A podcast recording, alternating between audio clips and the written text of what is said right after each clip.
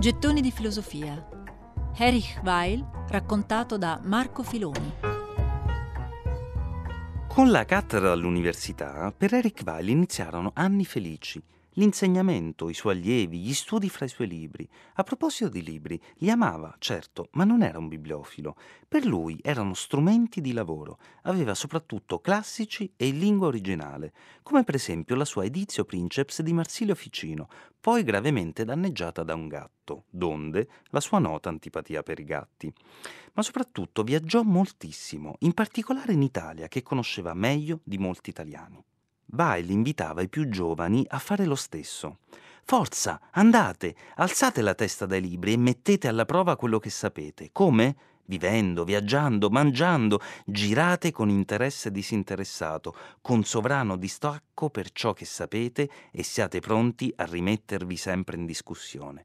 Così ammoniva gli allievi e lamentava che molti fra i suoi colleghi non lo facessero, perché soltanto così si può davvero immaginare la realtà.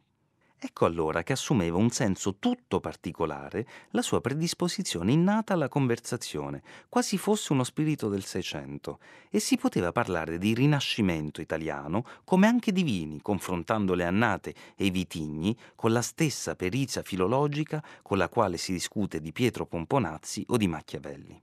A proposito di Machiavelli, Eric Weil è stato un grande indagatore della fettunta, un piatto citato dal fiorentino di cui pare fosse ghiotto. Partiva apposta per andare all'Albergaccio, la casa dell'esilio di Machiavelli a Sant'Andrea in Percussina, nei dintorni di Firenze.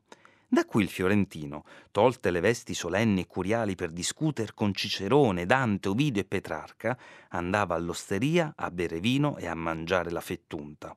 A proposito, la fettunta era un incunabolo della bruschetta, ma condita con una minestra di cavolo nero, e quando Machiavelli andava non dimenticava, come scrive lui stesso, di ingaglioffarsi coi contadini con i quali giocava a carte fra mille contese e infiniti dispetti di parole ingiuriose.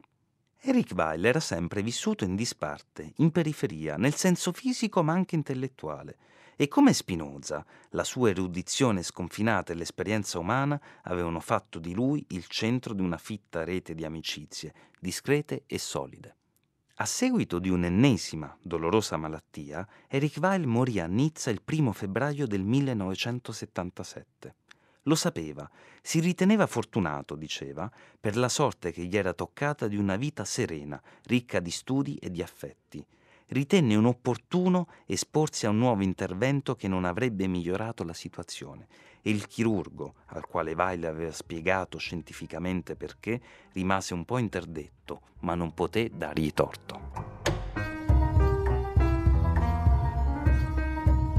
Gettoni di filosofia. Erich Weil, raccontato da Marco Filoni.